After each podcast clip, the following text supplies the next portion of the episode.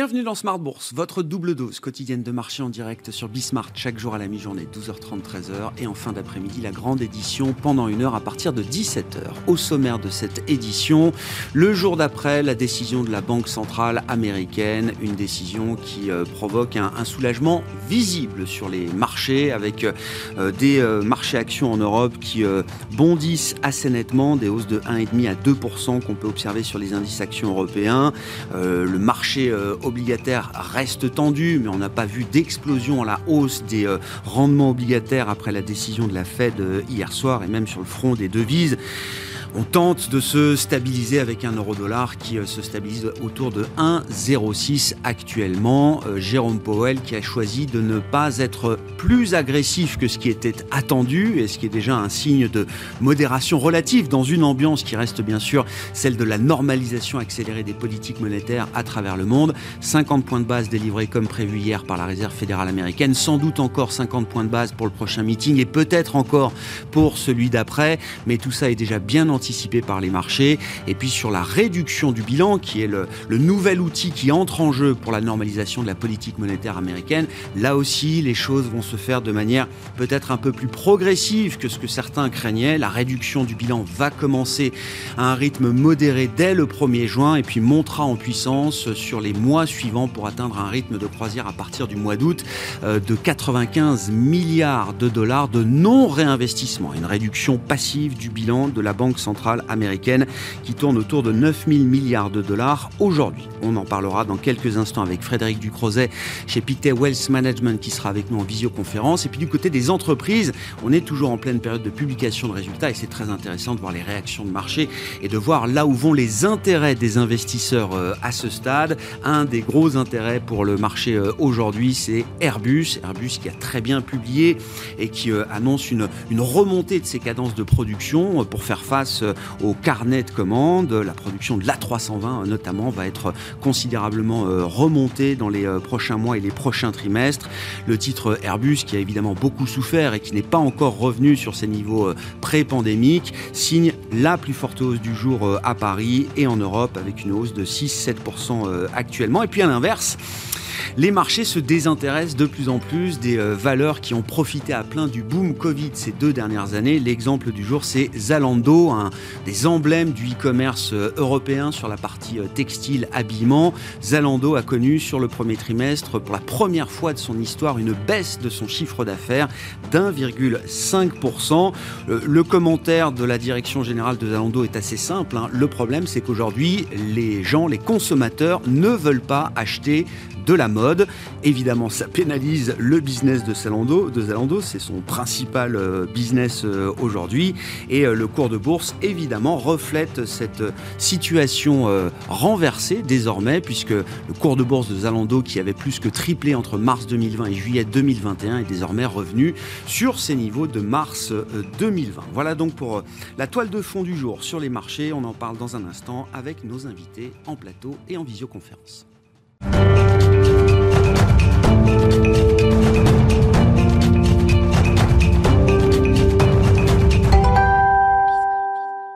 Oui, pas mal de publications encore aujourd'hui, au lendemain de la décision de la Fed, et tout, ça entretient une forme de soulagement sur les marchés actions en Europe. À mi-journée, les infos clés avec Alix Nguyen.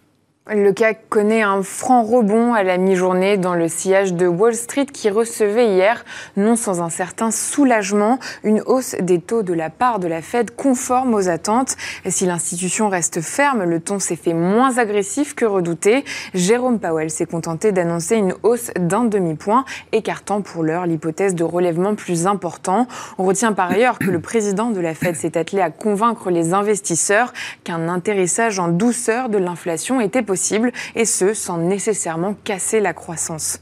Aujourd'hui, en Europe, le marché sera attentif à l'attitude de la Banque d'Angleterre. À 13h, l'institution devrait annoncer une nouvelle hausse de taux pour atteindre un niveau jamais vu depuis 13 ans. Une hausse de 25 points de base est anticipée. La séance se fait aussi au rythme des publications trimestrielles puisque pas moins de 6 entreprises nous font part de leurs résultats. Le titre d'Airbus décolle sous l'effet de résultats financiers records et d'un accroissement exceptionnel de sa production production d'avions. Dans les trois ans qui viennent, le constructeur va augmenter de 50% la cadence de fabrication de l'A320.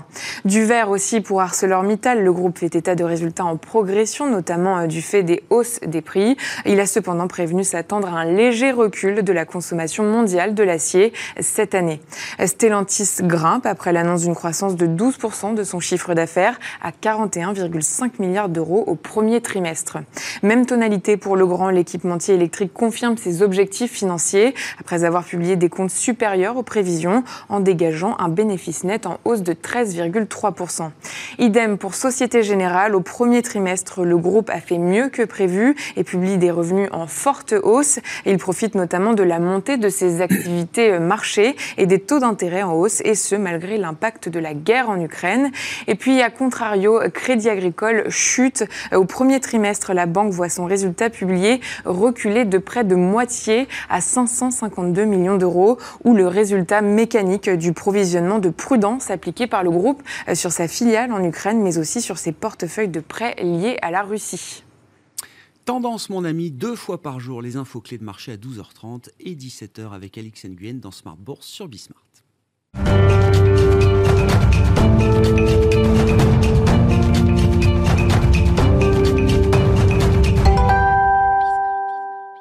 Et c'est donc Frédéric Ducrozet qui euh, nous rejoint pour entamer cette émission en visioconférence depuis la Suisse, stratégiste global macro chez Pictet Wealth Management. Bonjour et bienvenue euh, Frédéric.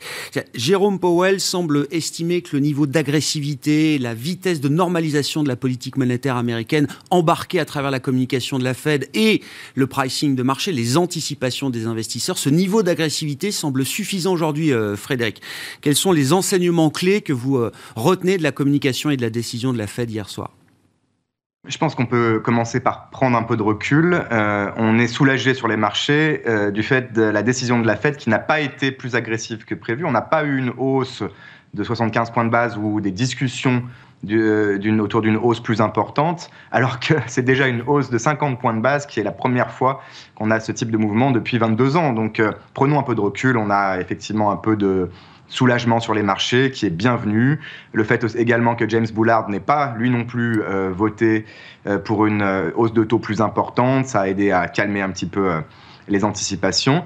Mais je crois que c'est le choix non seulement intelligent quelque part, mais aussi indispensable pour que la Fed, justement, puisse continuer de monter les taux de 50 points de base à chaque meeting. Pour qu'elle puisse le faire, il faut que le ralentissement économique soit contenu, limité, qu'on évite évidemment une récession, que les marchés euh, ne corrigent pas de trop. Euh, on sait également que la Fed a une tolérance probablement plus élevée aujourd'hui à une correction de marché, mais pas non plus illimitée.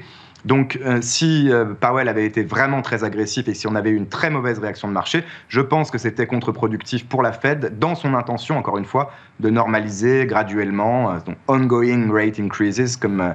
le communiqué le, le stipule, de manière régulière jusqu'à aller le plus vite possible à ce que la Fed estime être un point neutre pour l'économie il y a le pricing de, marché. Le, budget de, hausse de taux de resserrement anticipé par les investisseurs est déjà euh, conséquent, mais il y a également euh, cet espoir, hein, euh, et, on en parle souvent avec certains de vos confrères, Frédéric, l'espoir qu'à un moment, la Fed pourra marquer une pause peut-être dans sa normalisation ou baisser encore peut-être d'un ton l'agressivité, passer peut-être à un rythme de, hausse de taux non plus de 50, mais de 25 points de base, par exemple. Qu'est-ce qui pourrait permettre ce scénario euh, est-ce qu'on peut imaginer que la décélération euh, du cycle américain, qui est déjà visible et qui est euh, attendue par beaucoup, avec le resserrement des conditions financières de, marché, est-ce que ça peut être suffisant pour ramener l'inflation à un niveau qui serait moins stressant pour la Banque centrale américaine?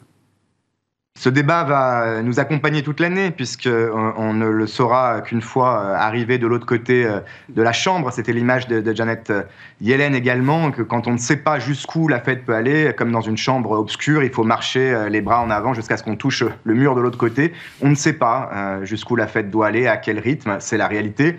Elle ne peut pas être transparente et honnête à ce point-là. La, Banque centrale vous dit qu'effectivement, elle a toujours une influence sur l'économie, mais la justification de, Powell hier est, un petit peu fragile Hein. Il faut vraiment essayer de ralentir, notamment le marché du travail, mais pas trop, puisque si on fait au contraire augmenter le euh, taux de chômage, on peut risquer une récession. Donc on marche sur une ligne très fine est très fragile. La réalité, honnêtement, pour prendre un autre banquier central ce matin, Fabio Panetta à la BCE, c'est que la BCE, comme la Fed, comme d'autres banques centrales, ne peuvent pas régler le problème d'un choc externe d'offres, de, ne peuvent pas régler évidemment la guerre en Ukraine, ne peuvent pas régler les problèmes d'approvisionnement et de chaînes de production qui sont aujourd'hui affectés par les problèmes en Chine, etc.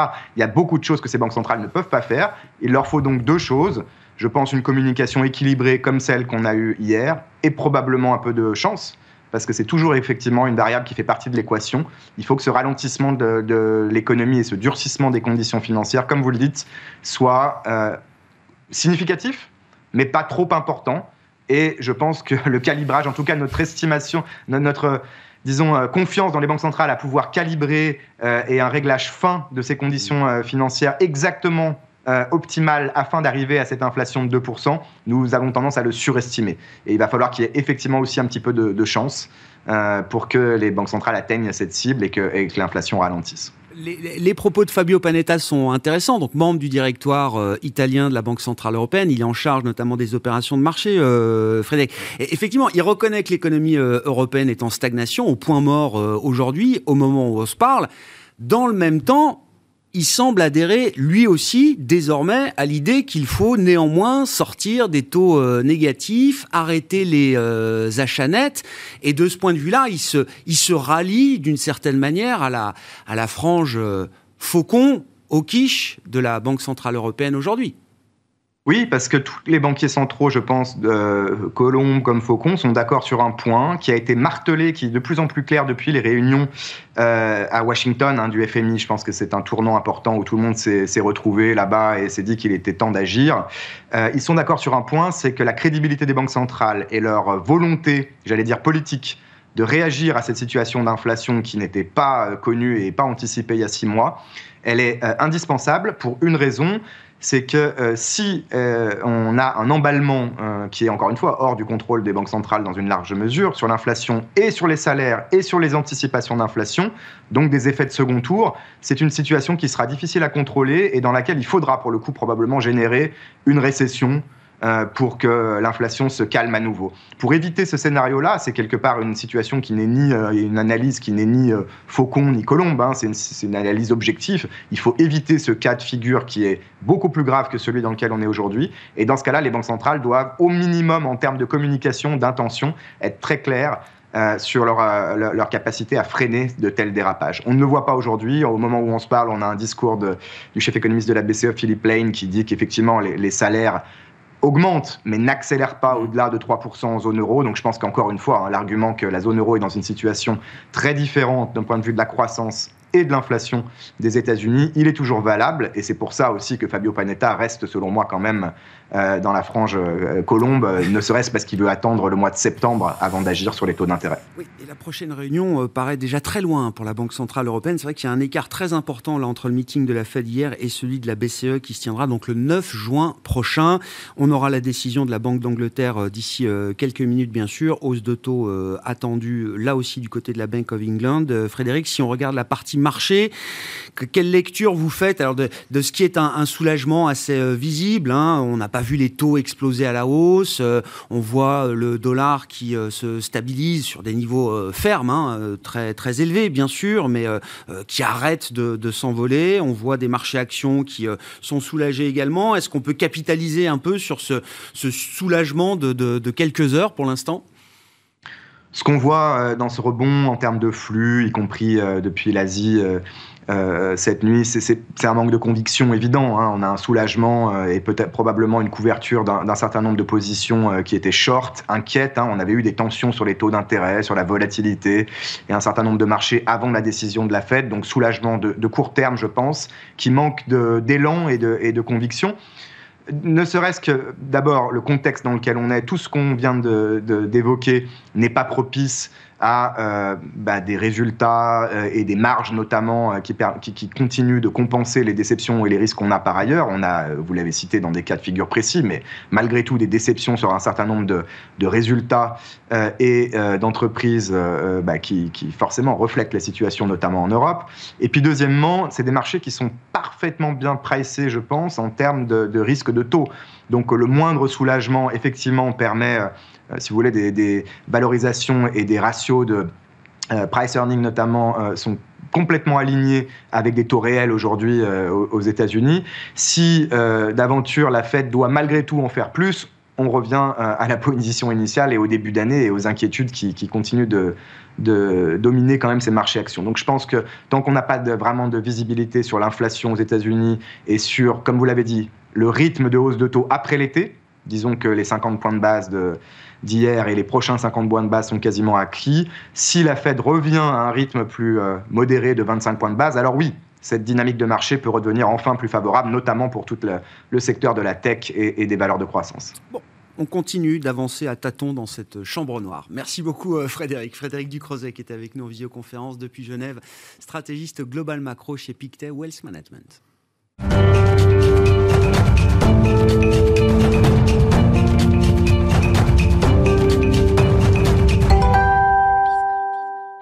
Oui, on est dans la chambre noire, euh, comme le décrivait donc Janet Yellen, secrétaire au, Trésor euh, américain, mais nos yeux s'habituent euh, à l'obscurité d'une certaine manière. Franklin Pichard est à mes côtés en plateau, comme tous les 15 jours, le jeudi, pour analyser et, discuter des stratégies de marché. Bonjour Franklin. Bonjour Grégoire. Directeur général de Kipling Finance. Oui, parfois les yeux s'habituent quand même à, à l'obscurité. On a l'impression, ce soulagement au lendemain de la réunion de, de la Fed, qui était une réunion très importante, on avait des niveaux de volatilité quand même très très important à la veille de cette euh, réunion.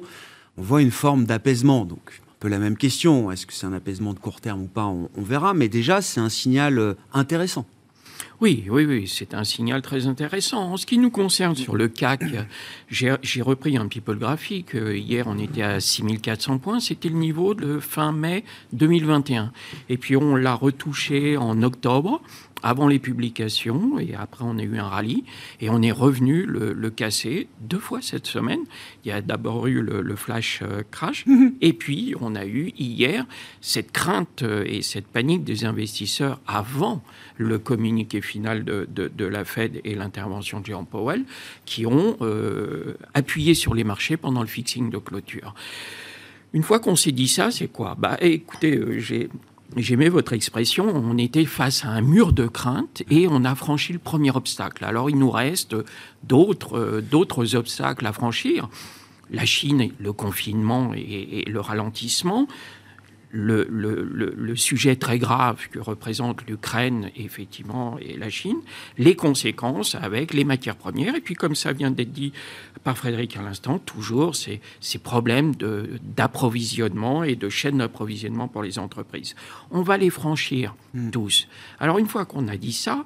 Oui, sur tous ces sujets, ça peut toujours être pire, mais ça peut aussi s'améliorer. Voilà, c'est-à-dire que, euh, et ça s'améliorera euh, euh, c'est une, euh, une évidence. ce qu'on ne peut pas savoir, ce qui n'est pas évident, c'est le jour, la date peut-être qu'on aura cette bonne nouvelle qui vient d'être évoquée, de voir un moment euh, la Banque centrale américaine nous dire, euh, alors qu'on redoutait 0,75 voire 1% pour les, les plus euh, agressifs, agressifs.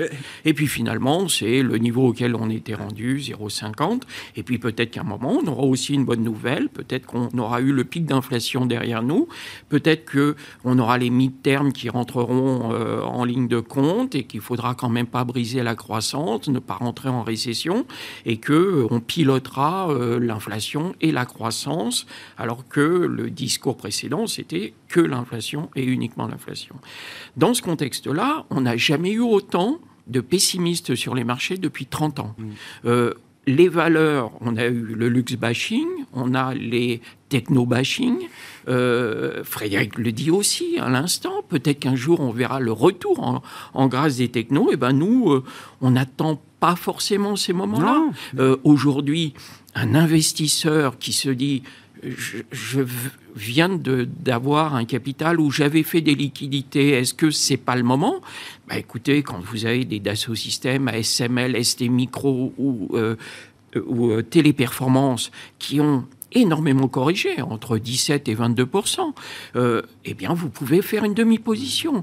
Le redémarrage, aujourd'hui, on ne peut pas se fonder sur la hausse d'aujourd'hui. Aujourd'hui, c'est un ouf de soulagement. Ce n'est hmm. pas un changement de condition euh, des, des, marchés. Mais euh, ce sont quand même des points d'entrée qu'on ne reverra pas, qu'on regrettera de ne pas avoir exploité dans six mois ou dans un an. Il faut aussi que les investisseurs se disent que la période où on regardait son portefeuille et que tous les trois mois il prenait 3 ou 4% ou 5% c'est peut-être un peu révolu. Il faut peut-être revenir à des règles un petit peu plus classiques euh, où euh, on, on achète pour du moyen terme, pour du long terme, et que ces cours-là sont des cours intéressants.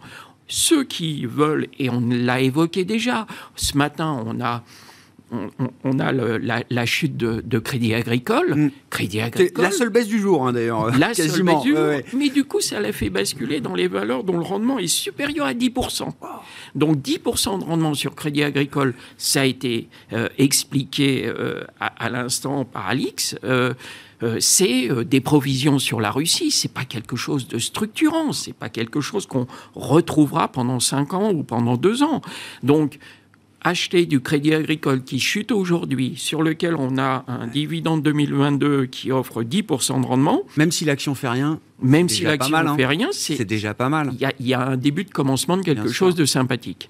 Voilà. Et puis derrière, sur des valeurs américaines, là aussi, sur les technos, on peut revenir après le, gadin hier euh, d'Amazon, hier ou avant-hier d'Amazon. Moi, je me souviens qu'au mois d'août 2021, euh, on a eu exactement le, le même phénomène. Mm. Une baisse brutale du cours. On l'avait mis à profit au mois d'août pour acheter Amazon.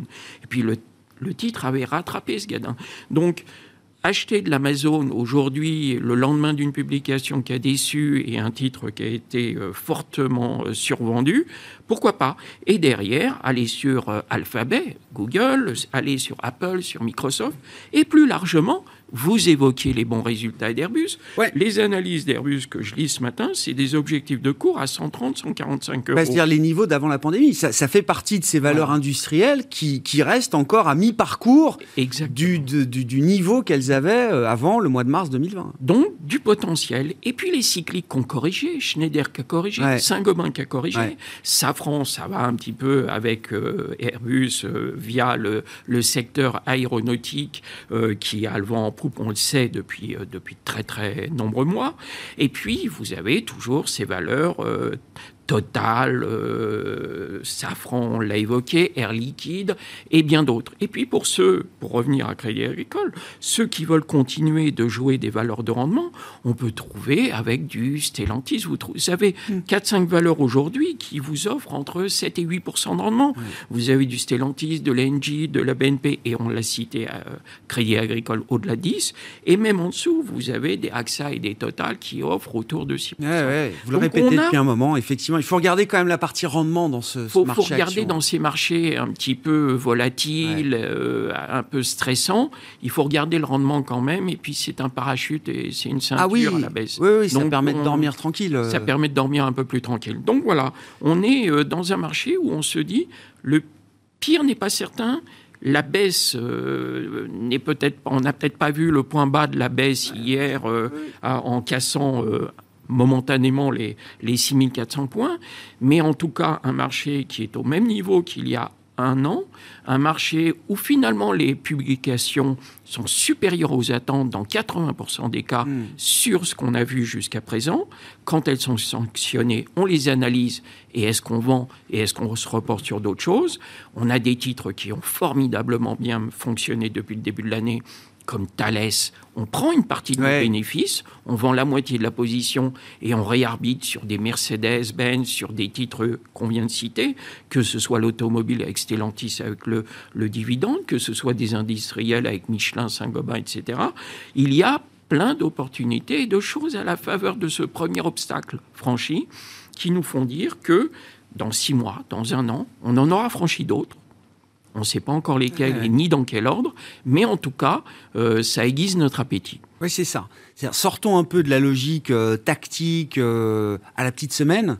C'est le moment où il faut justement, et on le répète assez souvent, et c'est vrai que ça paraît une évidence, puisque les marchés actions, c'est des actifs risqués, il faut avoir des horizons de temps euh, longs d'investissement. Plus vous êtes investi longtemps, plus vous baissez justement le, le risque que vous avez de perte au final sur ces, sur ces marchés actions. On le répétera jamais assez, mais typiquement, vous dites, là, c'est un moment où il faut, il faut personne ne sait quand ces sujets s'éclairciront, euh, pour dire les choses. Il faut donc euh, se projeter euh, au-delà en ayant une vision constructive. Et c'est le moment de, de, construire des portefeuilles qui seront peut-être des portefeuilles dont on récoltera les fruits d'ici euh, d'ici un an, euh, par exemple. Oui, oui, oui. oui. Euh, en prenant un délai d'un an, je pense qu'on est relativement prudent pour pouvoir profiter de mouvements de marché et de hausses de marché. Parce que quand on dit qu'on est sur le niveau d'il y a un an, on a eu des sommets et puis on a eu des chutes très vertigineuses. Ça s'est fait dans un, dans un range de 1500 points quasiment. Donc, il y a des opportunités, en tout cas euh, sur les niveaux de cours actuels, pour quand même euh, avoir moins peur qu'on ne pouvait avoir peur il y a quelques jours. Donc c'est un buy-in mai en fait. Oui, on a eu le sale en février. Oui, c'est ça, on a eu le sale en janvier. Oui, c'est ça, ça a commencé. Euh, pourquoi ne pas, pour une fois, être en buy in May au lieu d'un sale in May and go away Bon, regardons, les thématiques de rendement, effectivement, là, sur les marchés euh, actions, c'est quand même quelque chose qui permet de traverser ces, périodes où on, manque de visibilité sur euh, des sujets. Il faut faire des hypothèses et ces hypothèses sont compliquées à faire, euh, que ce soit sur le plan géopolitique, sur le plan sanitaire en Chine, etc. Et donc, il faut regarder à travers et se projeter au-delà. Merci beaucoup, Franklin. Franklin Pichard qui était à nos côtés en plateau, qu'on retrouve tous les 15 jours, le jeudi à 12h30 dans Smart Bourse, le directeur général de Kipling Finance. Voilà pour édition de la mi-journée. On se retrouve en fin d'après-midi, évidemment, comme chaque jour à partir de 17h pour une nouvelle heure d'émission en direct sur Bismart.